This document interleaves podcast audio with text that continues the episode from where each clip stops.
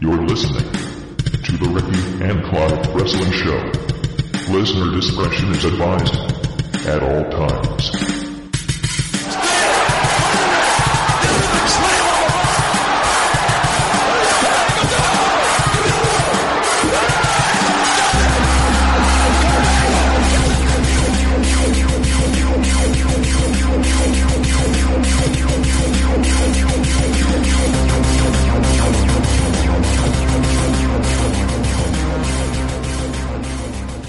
Hello, and thank you once again for downloading and listening to another episode of the Ricky and Clive Wrestling Show, part of the Social Suplex Podcast Network. My name is 205 Clive. Yes, that's right. It's cool to say that again, so I'm going to start using it again. Um, and I'm joined by Ricky. Hello, Ricky. Good evening, how are you doing? Good, thanks. Uh, I'm quite excited. Just a few more sleeps to ICW's version of the Royal Rumble with their Square Go pay per view event, so I'm quite excited about that. Uh, JR, welcome to the show. Two weeks now, a row, man. Yeah. You've got, Happy to be here. Doing well. You've got a streak going. I've managed to like like not have the flu. It's always a good bonus. It's good, man. It's, it's been good to like feeling alive and generally human. Shout out to the Bee Gees for staying. Well, they're not all alive anymore, are they? uh, See, um, sorry, before we just continue to, because I know we've got a couple of questions and a couple of other things we need to sort of talk about, so we'd like to get moving if we can. But before we continue, do you mind if I just quickly take the floor for a second? I've just got a couple of things I want to quickly go off my chest, if you don't mind. oh dear. okay. Uh, first things first things first. Uh, I would like to give a shout out and an apology to Caleb of the SMC podcast. As you know, earlier on, um, chatting on Facebook, I was stood at a train station for 45 minutes, waiting for a train. Train finally came, and it was absolutely jam packed. So we're all crushed in there like sardines. So I wasn't in the best of moods. And then I saw Caleb's message, which I completely didn't read properly, um, and I I shouted at him for no, apparent reason. So for that, Caleb, I apologise once again. And to quote our good friend Dave Meltzer, reading would be my friend. uh, second point, just want to say this guy doesn't know this. Now I'm about to say it. Um, he's an extremely good friend of mine.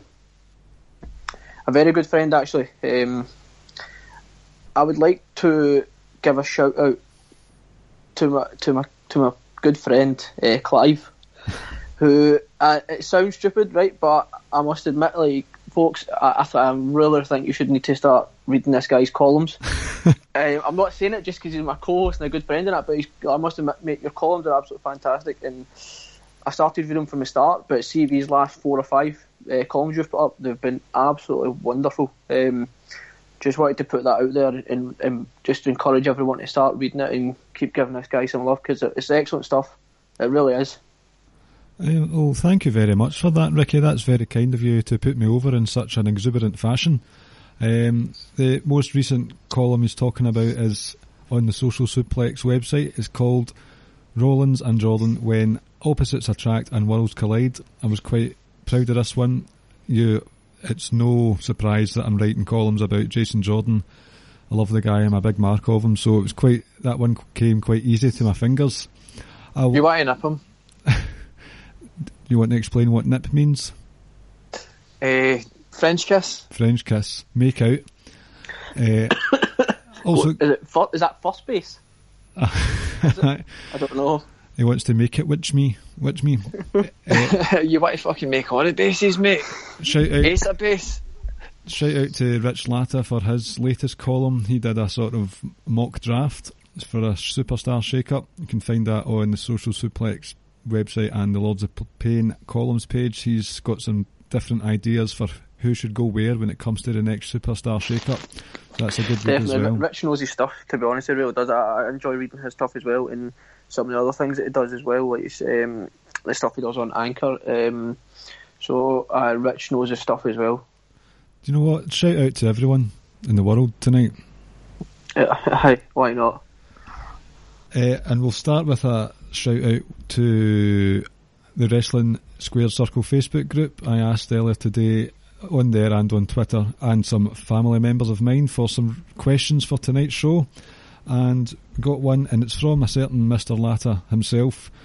The question basically was who the fuck can Seth Rollins fight at WrestleMania now? So obviously this is on the back of off the back of Jason Jordan having to go for neck surgery and whatever plans they may have had creative for Seth and Jordan going forward, they've been scrapped now. So what are they going to do for JR? Can you have you get any sort of decent creative ideas for what they can do for Seth Rollins going forward? Um, I think I actually said when I heard that Jason Jordan was down that I suggested KO for him. But I suggested Rollins getting drafted over to SmackDown on like a kind of draft deal, like pre WrestleMania, and then feuding there. I think that uh, he he doesn't look like he's going to have that much going for him unless they, they're going to force another Sami feud, which I don't want. So this is a kind of like a a wee band aid for both of them. I think they're both kind of floating about, even though Owens is in this uh, thingy storyline, the AJ storyline. You can tell it's just a placeholder for the eventual uh, WrestleMania feud with Nakamura. See the whole Kevin like Kevin Owens has got a story going on on SmackDown at the moment. Whether it's good or not is up for debate. But I can't really. Have they done superstar swaps before? The right before WrestleMania. Before I know you've had the likes of Batista and Benoit. Well, not Batista. Sorry, Benoit swapping over from SmackDown to Raw after he won the Rumble in 04. But it's not something you see much these days. But it would be good to, as they, to pardon a pun, shake things up a wee bit. Aye, I mean, I, I think that they brought over Jason Jordan, and I kind of like that. This is out of superstar shake-up kind of thing, so I think it could work. It could, Ricky. Yeah, sorry. Um, what was the question again? Sorry, I was looking at something else on on the uh, show notes. Sorry. Who can basically? What would you do for Seth Rollins leading up to WrestleMania because of what's happened with Jason Jordan? Um, I think it, it, it's a the answer. I think can go either one of like one of two ways. Are we talking about how what we if we were going to do something, we would just start it completely afresh, or are we going to try and tie something into the storyline that's already been building for the last few months?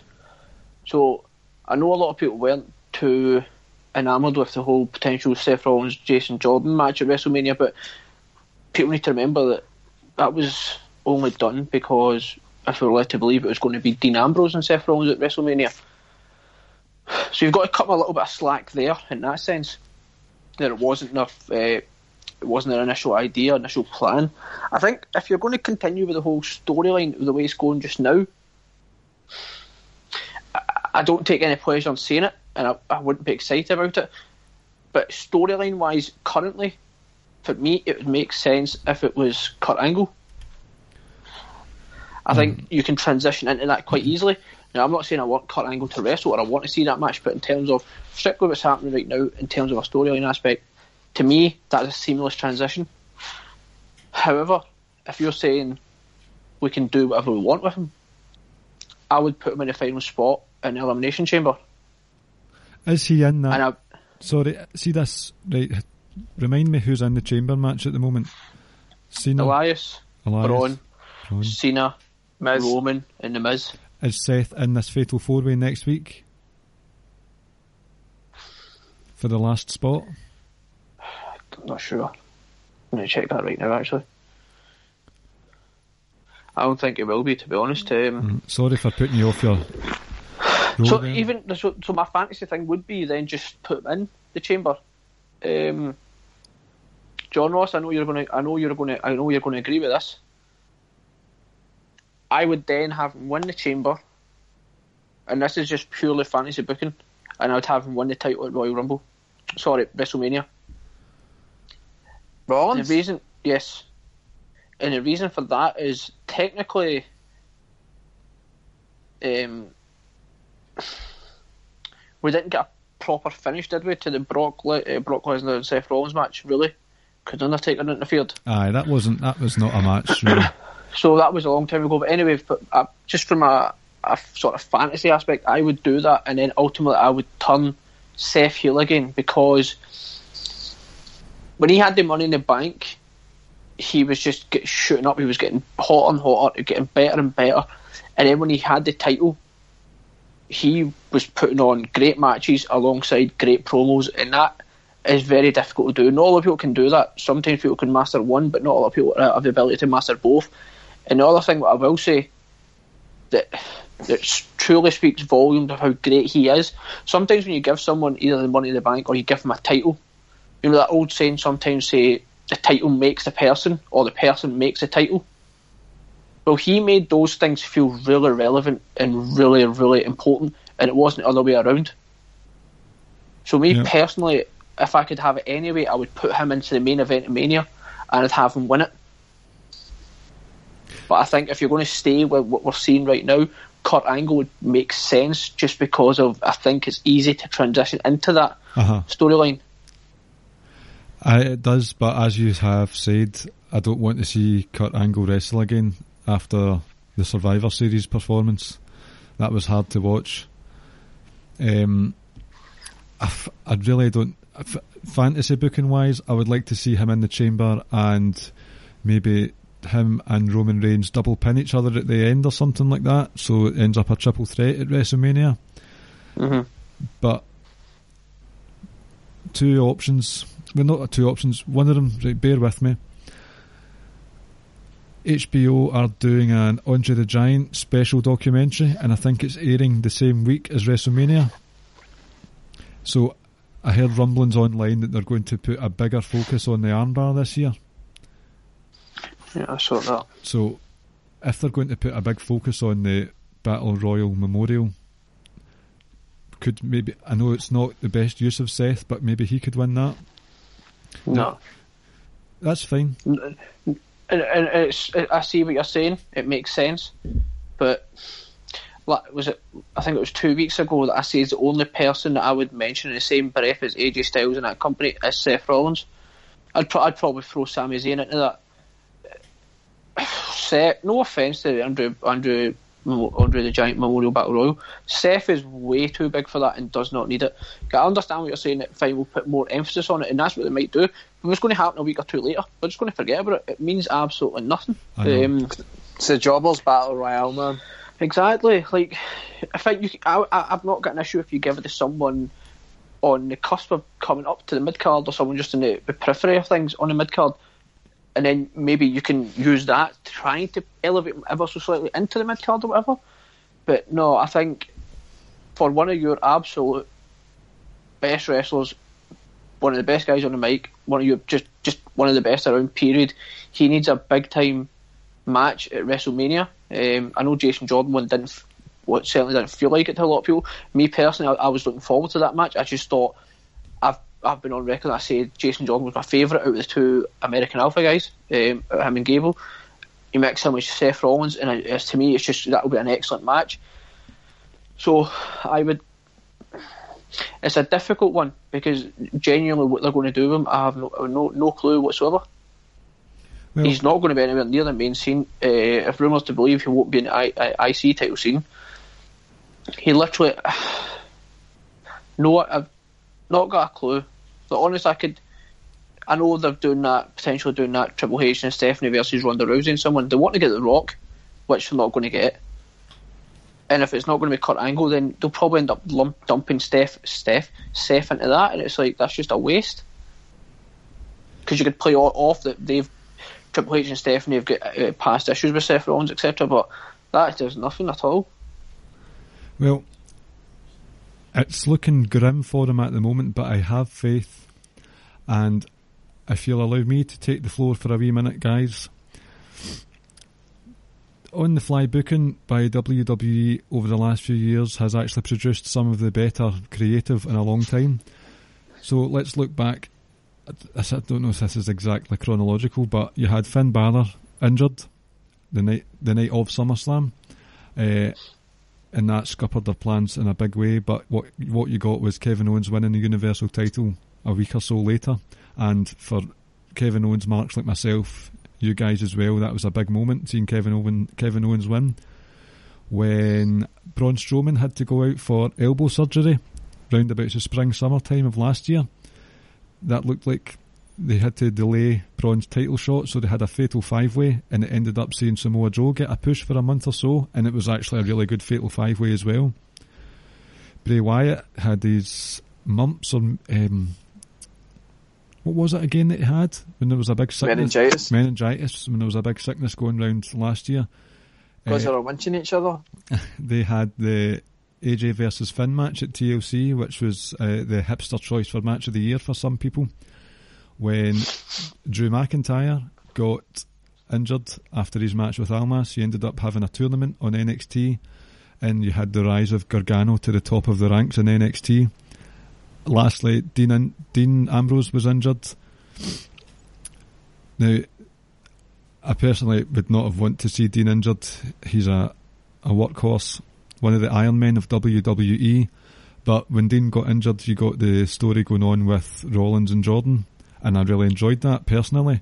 So for me, on the fly booking when someone's injured, it has produced some pro- positive results in terms of fan reaction and popularity. So we're still literally two two months away. That's eight weeks of t- TV, seven eight weeks. I think they can find something decent for Finn, uh, for Seth in those eight weeks. So You know, sorry. on you go. You know, um, what are they going to do with Finn? Does Finn still not have issues with Seth Rollins? There's a potential match right there. Uh huh. But That's a match that doesn't need a title. I still think we're. I still think we're going to have Finn and Miz for the IC title. See, I, I think I think that will only happen if they don't get if they decide not to go with Kurt Angle in that mixed tag match, and if they don't get The Rock, because then I think we'll probably put Braun Strowman in that match. If not, I think Braun Strowman will get the IC title match. Do you know something I think- actually? I think. Sorry, you go. That could make sense because there's been a heel turn teased for Finn, and he might all of a sudden say, "Do you know what, Seth? You injured me, and I don't forgive you anymore. So I'm going to come after you." So there is a possibility of that, and that would be a good match for Matt. That's exactly the way that his his promo would go as well. you injured me, I'm coming after you now. That's not I think- Irish, but I think um, I think maybe maybe we need to accept, and that might not be the right word, that Seth may not have a big part to play in WrestleMania. But I think coming out of WrestleMania, there's a lot of really interesting, very good matches you could have. Because Dean Ambrose is going to return at some point. You'd imagine that's going to happen. I would then love to see Seth turn heel and either go after the IC title, but I'd love to see him pushed into the main title picture. So I think a bit of short term pain for a bit of long term gain may happen, maybe in order here. well, Um, like I said, I'm not overly optimistic on what you're going to do with him now at, at WrestleMania. There's two months left. There's a hell of a long time to go. If Taker does come back, you get Taker Cena. So where does that leave Samoa Joe? Maybe we get Joe and Seth. But there's there's matches there that can that can get made. Seth, like we said, Seth versus Finn, Seth versus Joe. Seth can get put in that mixed tag match, which, which isn't great, but still. And and in the grand scheme of things, that's still like an important part to play because you're going to be there alongside Ronda Rousey, and that alone will bring more eyes to you. Um, so yeah, like I said, I think short term it's not that great, but I, I still, I still believe he's one of the absolute superstars of that company, and it was only a matter of time before he ultimately ends up back at the top. Because at the end of the day, you go back and look through history, who has stayed at the top like year in, year out, day in, day out? Not very many. It doesn't happen that very often. It works, just goes round in cycles. Even if you look at Roman Reigns, for instance, I understand he had the match last year for Universal title with KO, but then all year, bar that one fatal four way, it's not like he's been in the, the main title picture. Ultimately, people still play it. Doesn't matter because we know what's going to happen. But I'm just that's my point. He, he's not. Um, CM Punk had the title and then came down a little bit and was still involved in a lot of like big time feuds. So it goes in cycles, and I've I still believe he's one of the best in that company, and I think they will eventually start to push him back in towards the title scene. Next question we've got is from the Facebook groups Dylan James. Um, this kind of ties in with what we've been talking about. How would you book Jason Jordan upon his return from injury? Um, what would you do with his character, JR? Um, I think you continue uh, this, what, what they've been doing with him. I think that he's been booked really, really well. Um, I remember that interview he had. Uh, was it with the Miz? I can't fucking remember. But uh, basically, where he was getting booed like so fucking much, and he was playing up to it. I think you just keep doing that, um, and I think you'll be fine. He's only got. He's not going to be out that long anyway. I know it's only been. It's apparently only four months or something like that. I think is, though, that that's still a long time, no four months. And at, at the end of the day, is there such a thing as a neck injury not being important, not being serious, or a routine neck procedure and stuff like that? He, he could he'll probably have problems for his entire career, and it'll probably cut his career short, no doubt. Aye. I think uh, JR's idea is fine. I, w- I would not have an issue with that whatsoever. Or you could go, he comes back. No doubt people may still boo or whatever, I don't know. And you can just turn around, you could just turn around on the mic and say, F yous, you booed me before, you booed me when I was ha- when I was injured.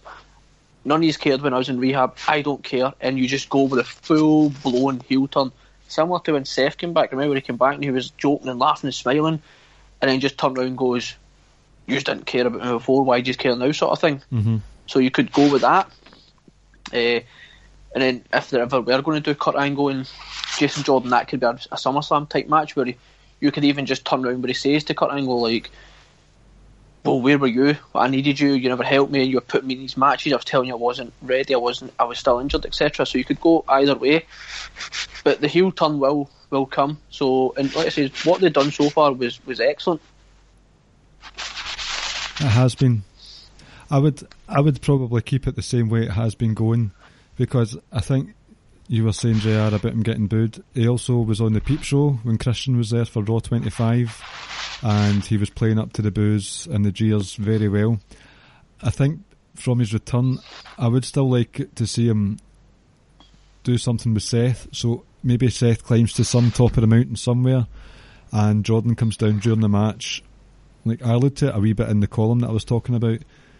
Let Jordan stay off TV and wait until Seth's at the top of the mountain and Jordan, who's jealous beyond belief of the Shield, comes back and attacks Seth and just goes full heel and just turns into wrestling machine, wrestling machine junior. And uh, another point that Dylan had brought up: how insane is it that both Jason Jordan and Kurt Angle resemble each other in terms of early characters and injury, even wrestling style as well. Well- is that not just well- freaky? No, Dylan. Well, he has his Simple question. mum. Exactly. That's what it's exactly what I was going to say. He has his son after all. It's not freaky at all. That's I forgot. This is we're a kayfabe podcast over here, so It's. I I, I says it when he was in Alpha. I thought he was the one that reminded me of Kurt Angle, and it, it is kind of freaky. Um, let's just hope that the neck injury itself isn't doesn't have long term problems, which it probably will. Um, because his, in- his his ring ability is is is fantastic. Mic work. I think if he's a heel, I think he'll be. I think he could make a very good heel, and I think he'll be fine on the mic as a heel. But both both careers are they're, they're very very eerily similar, uh, like you say. But let's say the logical explanation to that is you know it's his biological son. It was always going to happen. I can't argue with that comment. To be honest with you, Ho- hopefully Dylan doesn't either. uh, so I would the whole thing. I'm a massive Jason Jordan mark. I hope he comes back, and I hope he comes back to batter folk. Basically, that would be good. And wait, seeing his time off, while there is nothing wrong with his mic skills, I think he should go to the performance centre to the promo classes and heal it up. Keep him in the bu- keep him in the business, so to speak. Just send him down to the performance centre where he can still heal, doesn't need to wrestle, and just sort of work on his heel promos and become a bit more devastating with his delivery instead of the sort of geeky sort of awkward son type thing. Do you know what I mean? And you kind of wonder if that's intentional, I think or it is. maybe that's just that's just his actual real life personality that he is somewhat uncomfortable speaking up, speaking. So I don't know. Maybe I'm not sure. Um, I don't remember him being. Uh, to be honest, I don't remember him speaking too much in NXT, but I don't remember being. I don't remember being like this. Um, There's definitely room for improvement, so that's what he should be doing when he's off. But I think a heel turn will definitely help it because a heel turn, like you can pretty much say whatever you want, and and there's no real limit to it, as opposed to being that stupid smiling babyface. Uh-huh. Because apparently Kurt Angle said in an interview, Vince knew that he would be getting this reaction. Find that hard to believe. Well, I understand Vince is meant to be this big genius and stuff, but I find that very hard to believe. Yeah, Vince is a genius who's bringing back the XFL in 2020. It's got to be amazing, mate. It's got to be fucking great. Tell you 19, right now, if you're My going to team see, are going to be the Detroit Doggies. that's what I'm saying. Like, see, end of the day, mate, if you're, ever, that's- if, you're, if you're ever going to bring back, bring like competition to NFL, the time is now. Yeah, but it's going to go. It's just, it's just, it's going to go tits up, and it's not going to work well at all for him. But like I say, is when like we discussed it when the announcement announcement was made. The good thing is, and we might talk about this if we are going to talk about it. He will start to relinquish a little bit of power in WWE. He will need to spread the power out because he cannot juggle two massive businesses like that on his own. One of them has to take his. One of them has to get more attention. It's going to be the XFL. do you know, it shouldn't bring the XFL back. Do you know what it should bring back? WCW. Do you, do you remember Slam Ball? No. JR, do you remember Slam Ball? Nope.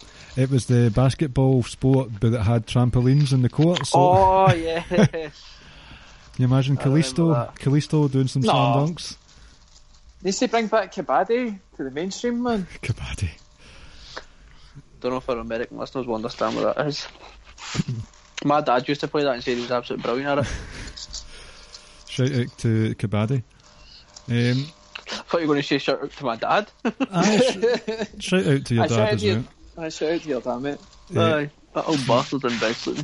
So we've got, we've obviously got some questions there from some, like sort of diehard wrestling fans, but I've got a couple here as well from people who may or may not be family members of mine who, they're sort of, they're not as well versed in wrestling as us, so they just, they're wanting to ask some simple questions that, to them, are like, things we need to know about. So first of all, before you ask a question, I want to correct you there. Um, from this person who may or may not be a family member, I saw the text messages you were sending each other on WhatsApp, and he seems to be quite clued up in wrestling. I, I think you might be doing him a bit of a disservice there. no, I didn't mean, I wasn't doing him a disservice No, I know, I know. I know, I know what you mean. I know what you meant, but I think he seems to know stuff for someone who's not watched wrestling in a while or isn't into it as much as we are. He seems to know his stuff. Aye, it does. So Well done, this person who may or may not be a family member. this person who may or may not be called Martin has asked, why is Undertaker considered a legend despite not having as many championships as other more other equally popular wrestlers? So, uh, Ricky, you were wanting to take the lead on this one, weren't you? Yeah, right. The ideal wrestler puts on five star matches with five star promos and is over, obviously, right? The Undertaker for a year after year put on great matches alongside great promos. Not only did he do it for a year or two, he didn't do it for five years, he didn't do it for ten, he's done it for over like 15 years. right? Now, his in-ring ability may not be that of uh, Shawn Michaels. His promo skills may not be of Austin, Jericho, Rock, CM Punk, Cena, etc. Paul Heyman. But when you merge them together, when you get someone who's good on the good in the ring and good in the mic, and is able to do that year in year out for 15 years or so plus, the longevity is what separates them, and the fact that when you're able to continue to stay over that's that's impressive in itself. He had a character that portrayed a guy that was dead, basically, and somehow has kept that relevant for about twenty years. And on top of that, not only has he done that one character, he's always had the American badass gimmick. He, even though he's been the Undertaker and been that sort of the Lord of Darkness, there's been little changes in each character. That yeah, he is Undertaker. Yeah, he still does those cryptic promos. He does all these dark side stuff. But there's just been little tweaks to his character. So the Ministry of Darkness, that gimmick he had, um, where he put kept putting people up on that big taker sign sort of thing, that is different from what he is now. So there's just there's little subtle things and not so subtle things that do with the character that helps him stay over and stay relevant. So that for me is why I regard him as the greatest. It, more than anything, it was longevity. Yep. It's the he has he has the ability to put on great matches, wrestling matches like the one he had with Shawn Michaels, for instance. Both of them were just unbelievable. I enjoyed the Triple H ones. The CM Punk one, I still don't understand why that's not talked about as one of his better matches and one of the best matches we saw at WrestleMania for a while. That match was excellent. You then go see the Hell in a Cells with Mick Foley, the Boiler Room Brawl with Mick Foley. he he the Buried Alive matches, um, the uh, first was the one he had with Kane with the Fight of Inferno match. He has the ability to put on great wrestling matches as well as sort of like slobber knockers, as Jim Ross would say. So his ability, his ability to be diverse in his character, his promo work, as well as the type of matches he can deliver, a couple with the longevity for me, is why he sits at the top. Now, that may change. It changes on a daily basis. But for me right now, I believe he, in my mind, he is the greatest. And people are, you know, can debate and argue with me all they want and stuff. But that's why I regard him as the greatest. Like I said, he wasn't as great as Shawn Michaels and uh, Kurt Angle and stuff in the ring. But like I said, it's just it's every little thing of your character and your ability, etc., all merged into one. And he was able to do it year after year after year. Uh, I mean, apart from the last couple of years there, and the first couple of years where it was just sort of there wasn't much going on with him until like sort of mid nineties. In between that time, there was a truly dedicated um, consistency with character. With kayfabe, he kept kayfabe alive, and he still keeps kayfabe alive to this more, day. More, more than anyone in more history. Than, more than half of that locker room combined. Um, it's just he is WWE through and through. There's nothing. He's had a lot of fantastic matches over the years, a lot of fantastic storylines. He stayed with WWE through thick and thin. Um, it's it's actually quite a, although it might seem like a simple question, it's actually quite a hard one to define and describe in as many words. You've done a good job there, Ricky. But what about yourself, Jr? I would just say something. So, what is more prestigious, uh, the WWE title or the Undertaker's streak? See, that's got under a bit of um, debate on social media these days. A lot of people don't like that he's defined by his streak anymore. That that just sort of became a thing, though. Like when when Shawn Michaels brought it up. I know it was Randy, Orton, Randy Orton brought no, it up. I, I, I, no, I understand before it, like it was thing, but that all of a sudden just seemed to define him of who as who he was.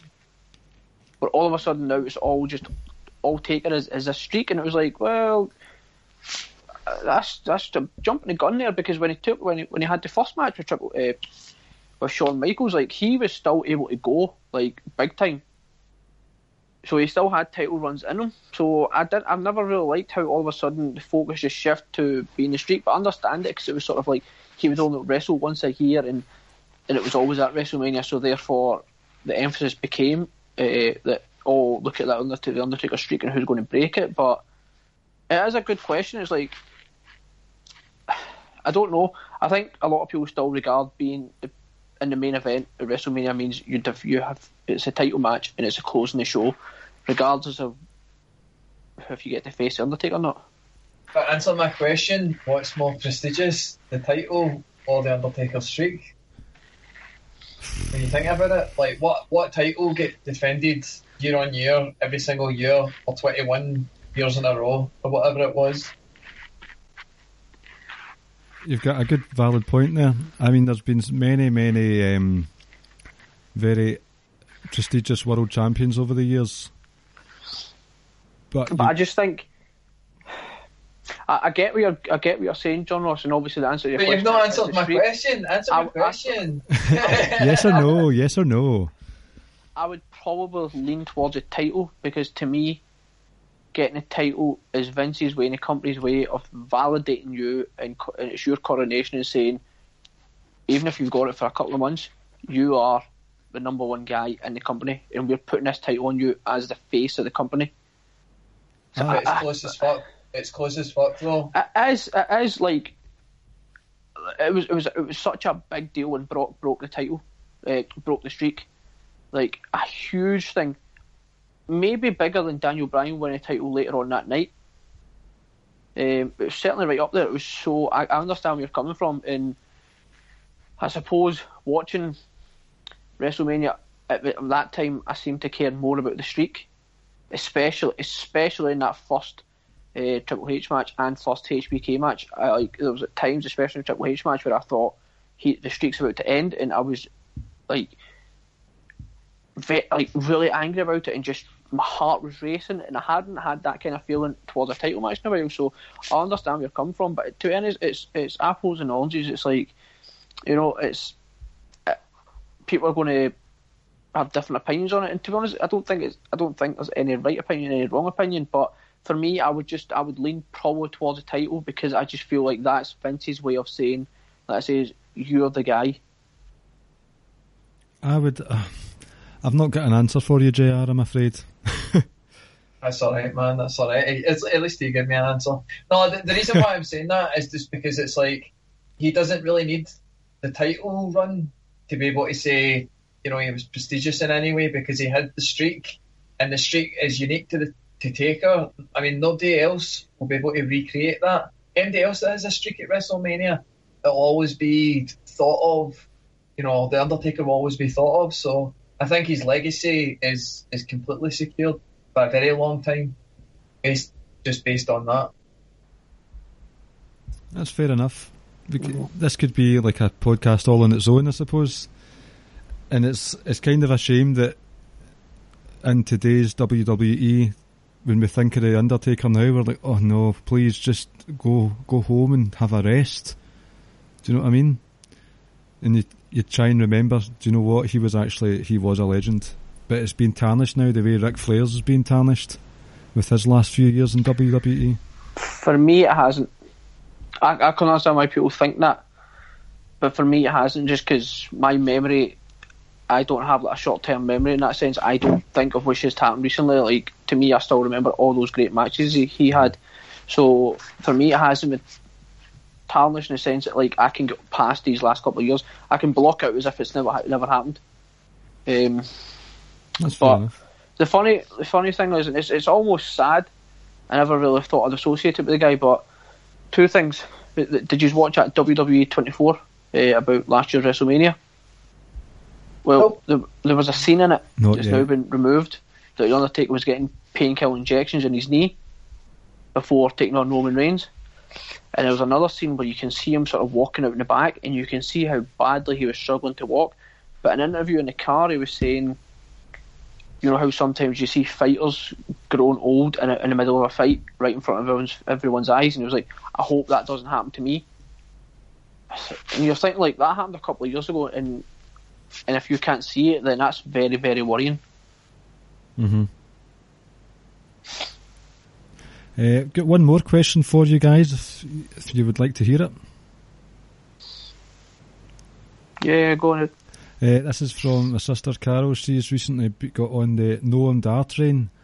Uh, obviously, he's from Scotland as well, and she's been following him on Twitter and enjoying his banter, his patter on Twitter. Um, basically, what we thought of him. Ricky, I, I don't think you would have much to say about him. You've not, not really watched 205 Live much or anything like that, but uh, I enjoyed his character basically because he was just a, a Scottish. I don't know what the American translation would be, but he is basically a Ned, a Bam. Um, so it's quite funny. There's a, it's like a stereotype that he's played up. Good wrestler, good sort of grappler with he's not a, he's not a massive high flyer or anything like that, but he, he likes to get down and dirty in the ring. It's quite good to watch. So, Jr. I don't know if you've seen much of his indie independent stuff, have you? In ICW or anything like that? No, um, I kind of first seen him. He was, was he, was he in the cruiserweight? He was, yes. Yes, and then th- he wasn't in the NXT, was he? It was just straight into 205. I've, I've I've seen bits and pieces uh, in there. I think uh, he was a bit kind of unlucky to kind of be infamous because of that Alicia Fox thing. That was Yeah. quite funny actually, but it got it got old quite quickly actually. I it get gamified pretty quickly. Um, I yeah, he's all right. He was He's, it. he's young. He's a young boy, so he's Oh, got plenty, plenty of time to develop. I mean, when Raw came to Glasgow a couple of years ago, well, a year and a half or so ago, he came out to team up with Brian Kendrick, and he got a big pop. Obviously, he's in Glasgow, so he's going to get a big pop there. But um, Aye, it was good to see him though. if there seems to be this apparent emphasis on 205 Live again, and if Triple H is in charge, it was Triple H that brought Noam Dar in in the first place for the Cruiserweight Classic, so maybe when he returns from injury, because he's out just now, quite a lengthy ligament damage problem, then they might have something for him, and I hope there is, because he he is a good, he's a good laugh, basically, for Scottish fans like ourselves. So thanks, ladies and gents, for the questions. Uh, I just want to discuss a couple of things. There was upheaval on social media when Bobby Roode. I don't know if people were upset that Randy Orton came in and RKO'd everyone left, right, and centre, or if it was the fact that Bobby Roode beat Rusev clean. But people were not happy that Rusev lost the US title match that he had. So, um, heads or tails, who's the biggest Rusev mark out of you two? I think it would have to be Ricky. Ah, it's, it is Ricky. Uh, I'm, a, I'm a close second, but definitely is Ricky. Right, so Ricky, tell us your emotions at Rusev losing. Um, I mean, I'm not that emotional about it. Uh, he was never going to win it in the first place. It, it was a, it felt like it was a foregone conclusion what the result was going to be. I don't hate Bobby Roode. I really, in fact, I really, really like Bobby Roode. Just wish he would sort of turn him heel ASAP. So it, it never really bothered me in the sense that Rusev never won it because I never expected him to win it. It would have been it would have been excellent to see him win it. Um, I am a massive Rusev mark, you know that. I've always been on record saying give every single title in the WWE to Rusev.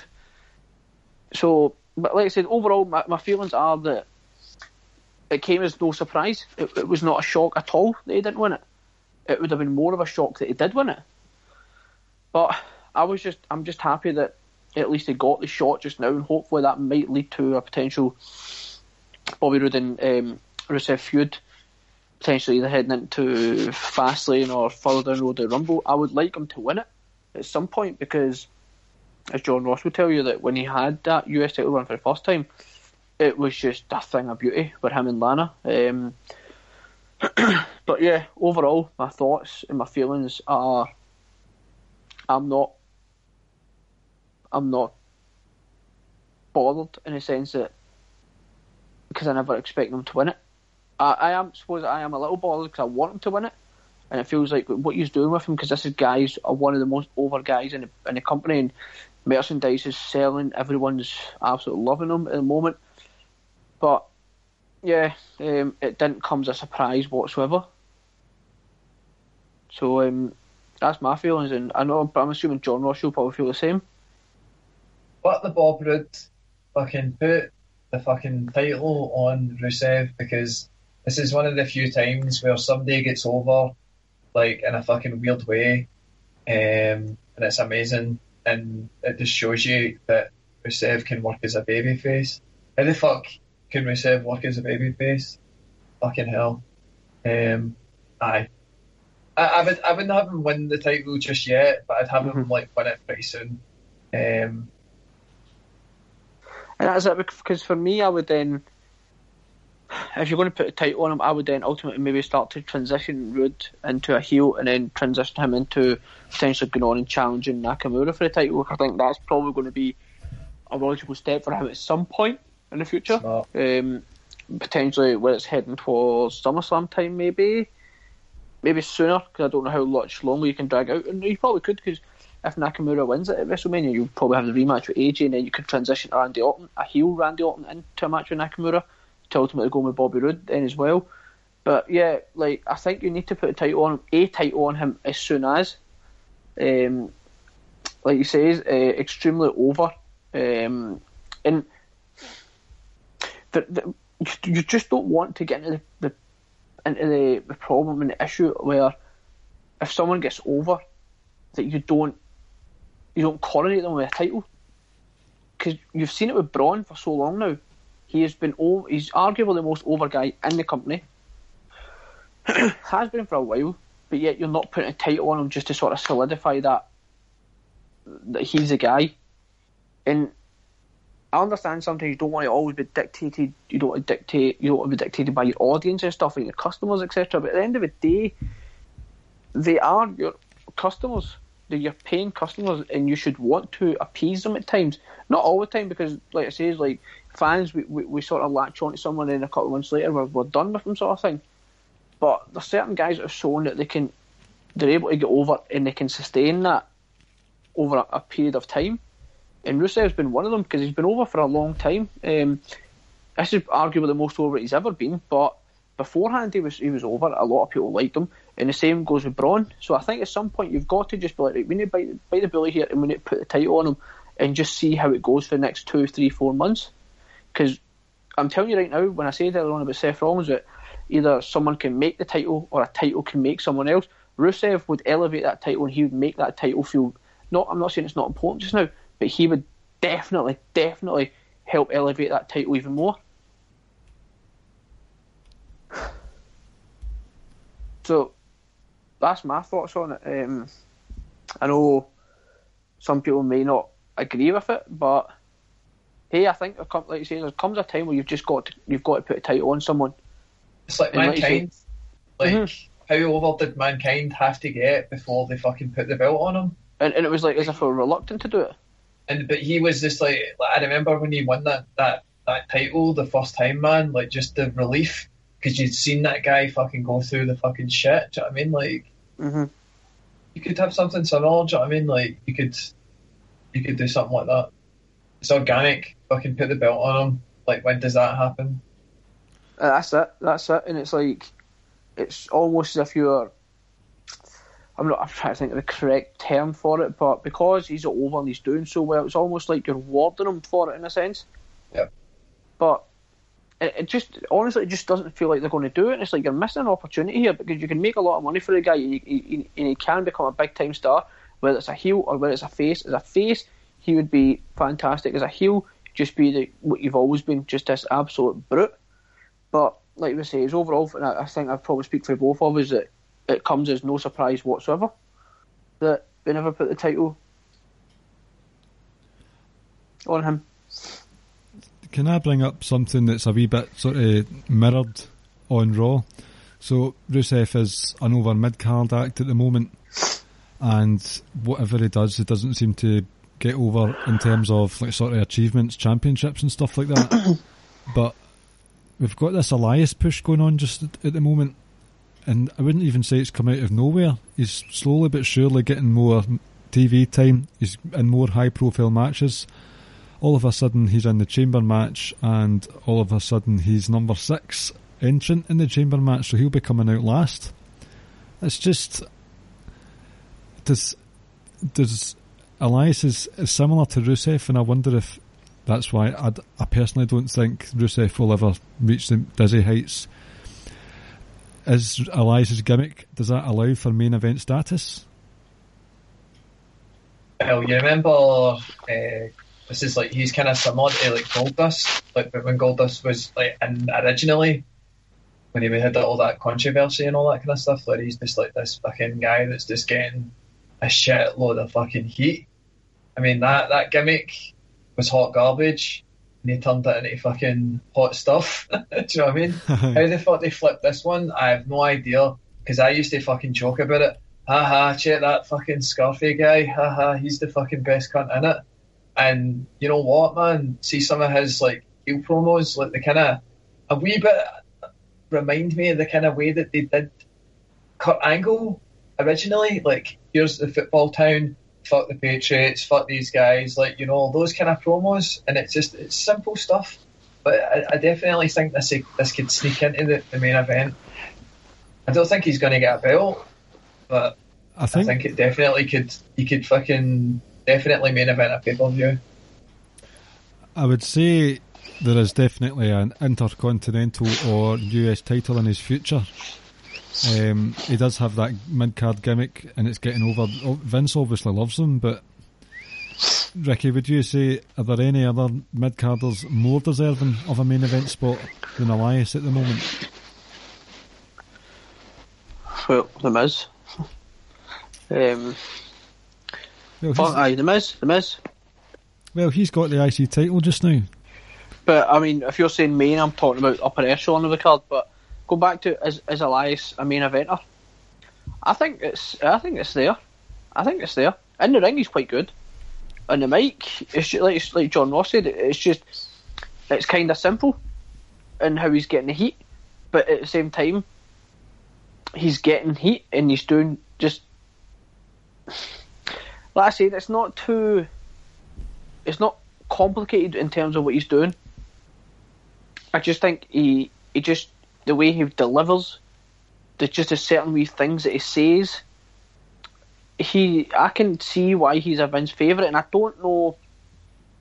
I may be wrong, but you either did say that he's going to flop on the main event, or Vince is going to really take to him. I can't remember which one you said. I, I'm kind of leaning. That I thought you said Vince was going to take to him, just because it's it's so different. Just even just the guitar and sitting down with the the, the the the the spotlight on him. It's just it's so different. It's not something you see. So that alone makes him stand out. It's like how many people had like fucking guitar gimmicks? Like you had like fucking Jeff Jarrett. Who was the other people that had them? Honky Uh, Tonk. they never- honky, talk, honky Tonk man. had- Did they ever fucking play them? I know he Oh, can't no. play it, but it's a unique fucking spin on it. Do you know, It is. that's the funny thing about it all. He's not that good a guitarist in the first place. that's the best. That's the funniest thing about it. He's just like fucking like guitar wanker at party. You want to leave? Do you know what I think it is? I think the reason he's getting a push, not because of popularity or like heel popularity. Uh, Braun Strowman said in, I think it was the Sun when they were doing a UK tour. Basically, Vince has held his hand throughout the- whole main roster run. In other words, he has done exactly what Vince has told him to do. So Vince sees that obedience and has rewarded him with a big, being one of the main guys in Raw.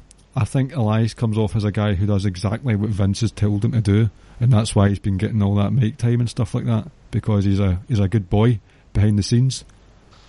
And I also think that just because the whole thing, who wants to walk with Elias, and a lot of people join in and stuff, he got over like organically himself. And I think Vince potentially may have saw that and just been like, right, the gimmick itself is different, like you says, and we can fine tune him a little bit, and we don't necessarily need to put a title on him. He can just be that guy, sort of mid card or, or upper echelon of the card and we never need to put a title on him, and he's still going to stay over just because, let's say, the gimmicks just it's completely different from what you see in the company right now. So is that like a Jake the Snake kind of fucking Mm-hmm. place on the card? Mm-hmm. Exactly. And it's a good spot to have, to be honest. Like at the end of the day, like you're always going to be useful for something. Yep, You're always going to be on TV. You've got three hours to fill up, so use it as best you can. Three week, three hours a week on telly. You need to think of something. So, do you know what? More power to the guy himself. Um, I hope well. I wish him well in his future endeavours. Goodbye, Elias. Uh, right. Last sort of topic of the night. Tell me this. See, from a spectacle point of view, like a sort of violence, um, aesthetically wow factor stuff, why is Nia Jax not in the Elimination Chamber match? if they miss she's going to have a fucking match at the fucking Mania. uh, right, You're Um, letting other people getting over so that she can have a have the match at Mania. what match at Mania yeah. will she have though? She's she's going to lose the match against Asuka because of Bliss. Then she's going to have a fucking match against Bliss. So fucking thing. it seems The WrestleMania. it's all a wee bit confusing for me to be honest. There's it's chewing up a bit of time in it. That's all it's doing. I know, but the chamber, both both the men and women chamber matches, the stipulations and the qualifying and stuff, it's all been a bit oof, all over the place, and it's hard to keep up with it. To be honest with you, uh, Why, why have we got a pay per view right now? Like seriously, did we have to have one? Could we not have a break? That's what the problem is. that's never going to happen. It's not been the case for years, twenty years now. So, just deal deal with it, mate. But seriously, like I know there's this stipulation as well that if Nia Jax wins her match versus Asuka, she'll be included in the WrestleMania match as a triple threat. Realistically, they're not going to have Asuka lose a Loser match in the lead up to Mania. So why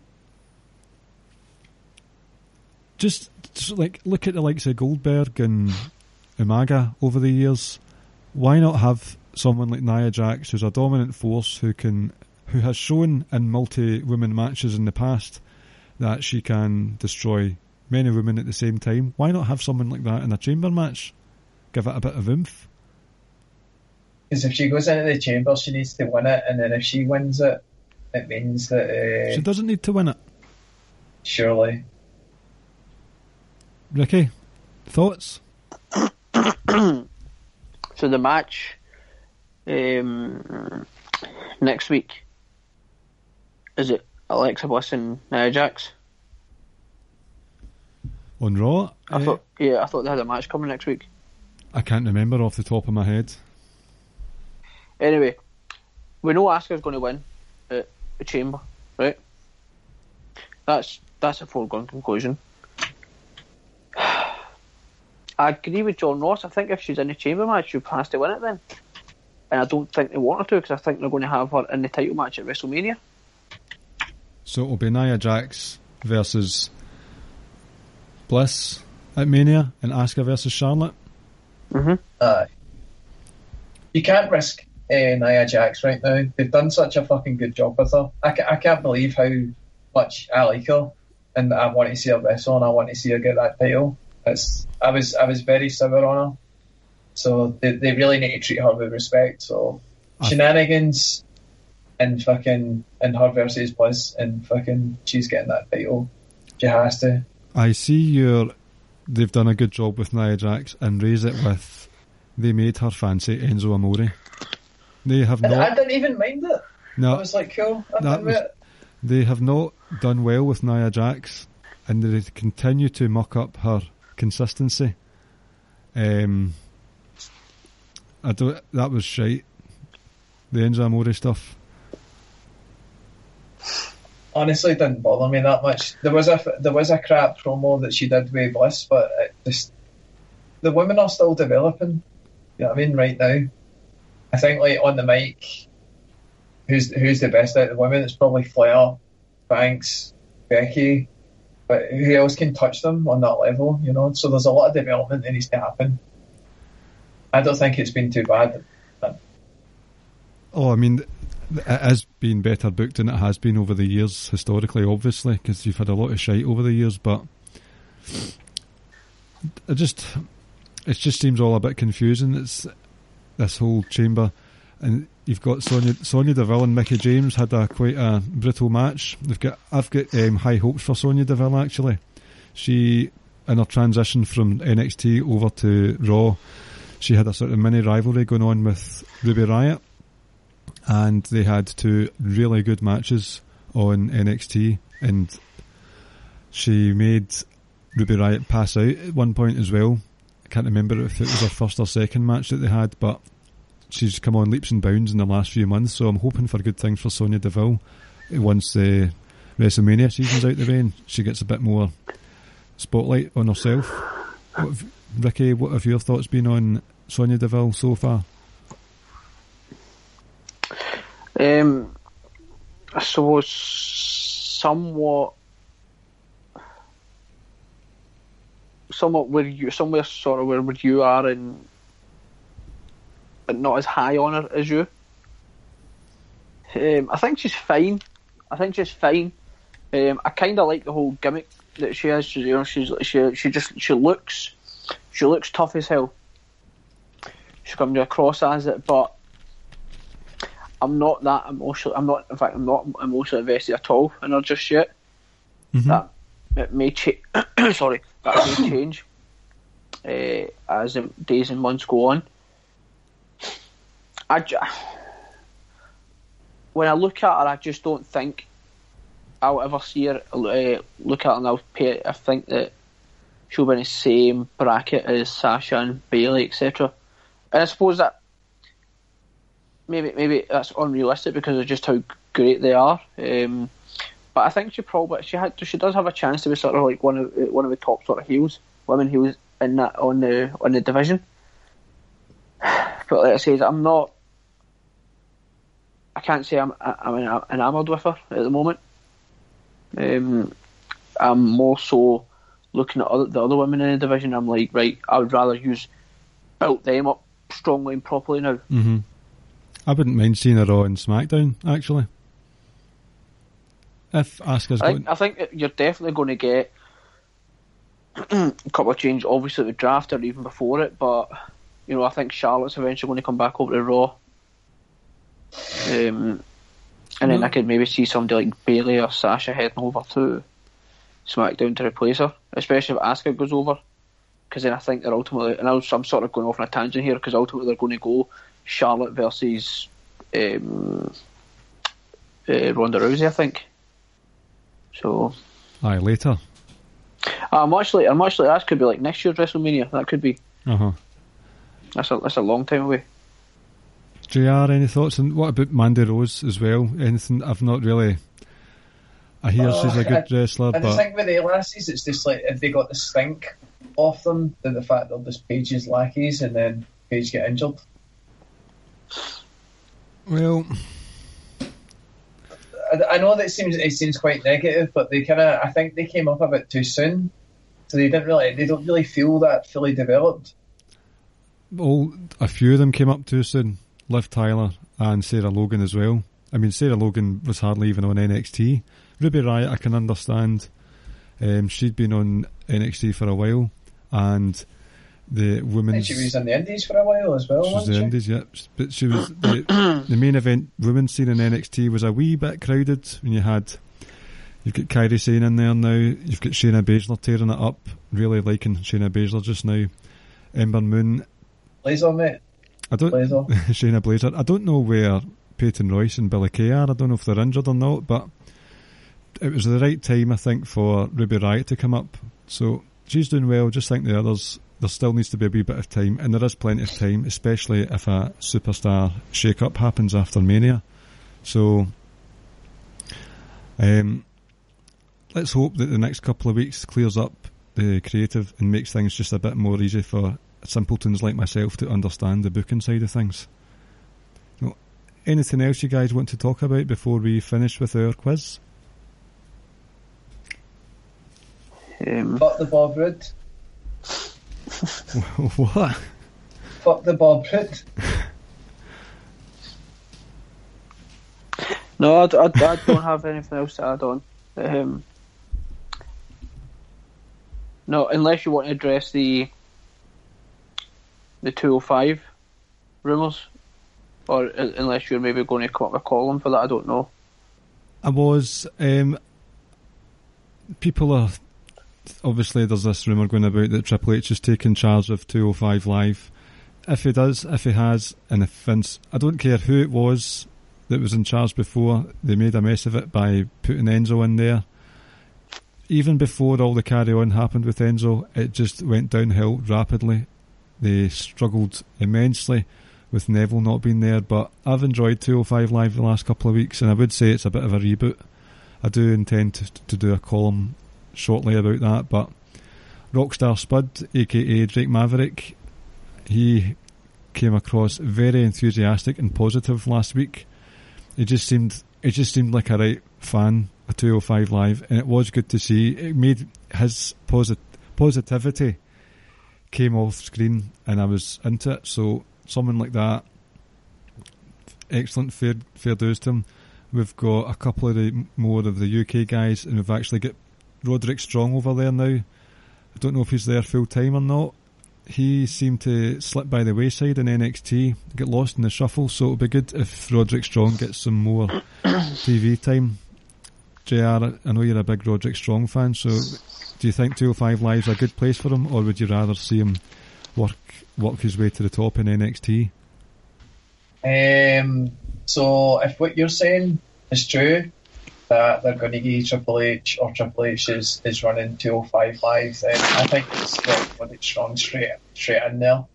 Um, Good shout. can you actually. confirm or not um, if this tournament, uh, sorry, is is like the the cruiserweight style that happened before? 'Cause Yeah, that's that that's important as well. Are we getting those types of matches? That's one thing that's a bit annoyed From me. the Cruiserweight Classic you're talking about? Yeah, the, the CWC. Uh, hmm Uh, is, but what annoys me is people saying, "Oh, the wrestling's good again." The wrestling's always been good on 205 Live, apart from the Enzo matches. Um, there was always a really good main event. I mean, each each week they had matches that were main event. Not sorry, they would not look out of place on a a normal pay per view. So the wrestling quality thing annoyed me quite a bit. Um, I think it was more the, the stuff that was happening on Raw rather than 205 Live. the things, I think, uh, it was think they were repeats. doing. they were just repeating matches on Raw and vice versa, which was annoying. It's like, right, you've obviously It's like got. for five minutes as well, so they don't get to tell actually like a decent story. Uh huh. And it shows that they're just filling a spot on Raw because, right, we'll put the cruiserweights in. We've not got any creative for them, so we'll just rehash the match that they had the previous Tuesday night, which did my box in. Um, but they're. I, I've loved tournaments, happy with tournaments. It's good to see Roderick Strong in there. We've got Mark Andrews, he'll be there next week. Um, be good to see him. He's a right good crowd pleasing cruiserweight guy. He was over as Mandrews and TNA in the X division there, so we'll see what happens there. Probably a couple more surprises on the way in terms of entrance into the tournament. So things are looking up for 205 Live. Um, just need to wait and see now. Cedric Alexander in real life must be quite annoyed because he was probably earmarked to win the cruiser title at the Rumble and he has to start from scratch again. But I think we'll probably see. I like your shout there, the Roderick Strong. Maybe we'll see Cedric versus Roderick. Cedric Roderick in a face v face match at WrestleMania because they're both hard hitters. That'd be a good match, I think. Mm, Mm, indeed. mm. Ah, that'd be good. So, shall we end with the quiz this week, gentlemen?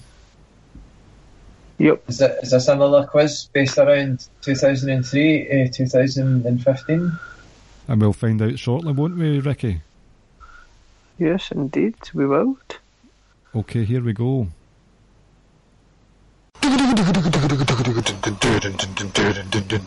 It's fucking quiz time with Ricky and Clive and friends. A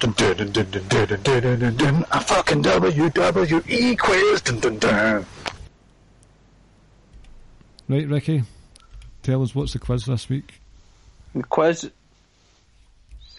is based on the cruiserweights because I thought of the whole Triple H news coming out. And I thought initially it was just. I initially thought it was going to be just us two, so I'm hoping I haven't just played in your strengths, and if you're just in John Ross won't know, but hopefully that's not the case. Here we go. So what, you, what would you do for the quiz if I wasn't here then? We just do a quiz. We just, oh right, We just do a quiz. just be one person. I did a one question quiz. Do you know what we'll do? All right. I will. Is it like Mastermind? We'll speak to the Keeping It Strong style guys and we'll devise a New Japan quiz for you, JR. How does that sound? Oh man, don't even watch that, mate. I'll fucking fuck it up. No, don't do that. I'll fuck it up. Don't. You'll embarrass your fandom. Question Aye. number one. Right, okay, go. Name the two finalists in the cruiserweight uh, cruiserweight um, ch- uh, championship the series they had. Sorry, What? Cruiser, cruiserweight challenge. Couldn't Classic. Classic, whatever. I never watched it. Don't Cruise- care about Can it. you, can, you, can you say that again? Name the two finalists in the cruiserweight. Oh classic. boy, it was uh, oh fuck, it was Kota, but no, it wasn't. Fuck it. it was TJP and Gran Metalik. Yes, correct. Now, in the newest format of the cruiserweight title, who has had who has had the shortest reign? Oh, it's true. It's damn true. Oh fuck. Mm-hmm. Akira Tozawa. Yes. Okay. Who has had the longest reign? Oh boy, I'm not. I'm not finished the question. I need to fucking get in this fast, man. Give it to me. Who who has had the longest reign, including from the original title run? Was that from like what was that? Uh, night 2002 to 2007 or something it was. So basically, the last two So, versions of the cruiserweight title. so you're not including the light heavyweight title, no? No, Right. Okay. Um. Oh, it's true. It's damn true. Oh, mm-hmm. Chavo Guerrero. nope. oh boy, Mm-hmm. Tajiri. Nope. Oh fuck. What was the answer? I'll give you a clue. Can I have another guess? Oh, if, if I give you a clue, you're gonna have a another guess, eh? Okay. He may or may not have had superpowers. Oh boy. Haha. Yeah, Hurricane Helms. Yes. Okay. Question number four. Who was the last ever champ? And this was the previous version, so that was back in 2007, I believe it was. Oh, oh, it's true. It's damn true. Yes. Um, I'm trying to think of his other name. Little Sorry. bastard. Was it Little Bastard? Hornswoggle. Correct. Two Oh, each. he retired that. Oh, that's horrible. I forgot about that. Who, and and the current title version, who has had the most title reigns? Hmm. The current one. Yeah. Oh boy, Mm-hmm. is it Neville? Oh, but uh, oh, it's true. It's damn true. Right. Right. Um. Hold on. I'm not sure how I need to play this. Oh, for fuck's sake! Well, is that your final answer, John Ross? Who did he fucking? Who did he keep losing it against? Can He I? lost it again. Oh, it's No, oh, it, no, no. Go ahead. Go ahead. Let him go. oh, it's true. It's damn true. Mm-hmm. It was a tie between Brian Kendrick and Neville for two each. And is that your final answer? Yes, 205 Clive has probably got Yeah, this he wrong. kind of needs to fucking win this one, man. I know. Let, let him win it. How many times did you say the Brian Kendrick has won the newest one? Twice. Are you sure about that? Has he not only won it once? Right. Oh, it's true. It's damn true. Well, hold on, hold on, hold on. I think I might just need to give you both a point each for getting Neville. But that's three each then, Yeah, I've still got two bonus questions. right? So you don't get a point for this, but would you like to guess who the other person is? Uh, Enzo Amore. Yes. oh fuck! We're supposed to have read him from our history. Nah. Doesn't work with that. He's not redacted yet. Exactly. And He's not Mister Pixel Face. no, well, Chris Benoit's ar- arguably the greatest ever, but hey, I won't be forgetting his wrestling matches, will I? True. despite the hideous things they've done, heinous things they've done. Okay, so we are at two each. Three each. How did you get three each? You oh, s- I'll give you a point there, didn't I? Right, here we go.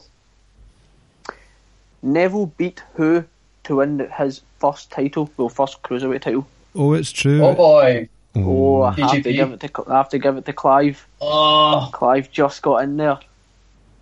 Um, your answer was wrong anyway, John Ross. It was Richard Swann. Correct. oh. So the Yeah, last question. So if John Ross gets this right, I need to think of a question on the fly. But why? Because it's I- 4 3 to me. Doesn't matter. I'm, I'm reading all my seven questions. Oh, fucking hell, man. I told you that. Some quizmaster. This doesn't want you to win. As a Question number quizmaster, you can make the rules up as you want. I use it was three each. I said I still got two more questions I'm going to ask. Aye, it's called, You didn't object. it's called a Anyway, at tiebreaker. which pay per view? Oh, it's true, it's damn true. Yes. Royal Rumble. 2017. Yeah. Yes, correct. It was important that you win that. Of course it was. I didn't really care. Well done. Uh, well done. Thank you for joining me tonight, gentlemen. JR, do you have any shout outs or blessings? Fuck that. That Oh, sorry. abrupt. I thought that's what you were asking me earlier on when I said fuck Bob Roode. I thought that's what you were asking. No. Thought I was just going to get a go with it doing the quiz. I was like, yeah, I still not doing it. Oh, fuck the Bob Roode. Ricky? Um, shout out to all the usual guys on Social Suplex, SMC, One Nation Live, um, Keep It Strong Style. Shout out to Ricky and Clive ourselves as well, you know. Um, Shout out to that guy that looks like Rusev with the Rusev Day t-shirt. Kyle Moores. Kyle Moores, Ah, you've won he a won. t-shirt. Well done. you won a t-shirt, well done. Aye, Uh, you look like that's Rusev, it. mate. just shout out to all the guys. Um, uh, keep downloading everyone, uh, everyone's podcast on the network. Um, fuck, even shout out to Carl, even though he told his listeners not to listen, uh, follow us on Twitter. But hey ho, no hard feelings there, Carl. Yep, so Fly Eagles fly. Ricky Ricky has name dropped the SMC Wrestling Podcast, Keeping It Strong Style, One Nation Radio, uh, Wrestling Squared Circle Facebook group. How you all doing? Hi there. uh, and I'm going to give a shout out to myself again. So, Ricky, you put me over at the start, and I'm going to put myself over at the end. Um, I was mucking about on the laptop and I found one of the old songs that I used to do when I had a musical creative mindset. So I'm going to finish the show with a tune. It's basically, see the intro that starts the podcast. It's that the actual song that's not been edited. It's a raw, uncut edition. So I hope you enjoy that. Um, but that's us for this week, guys. Speak to you all next week and enjoy your weekend. Take care, guys. Bye bye now. Right.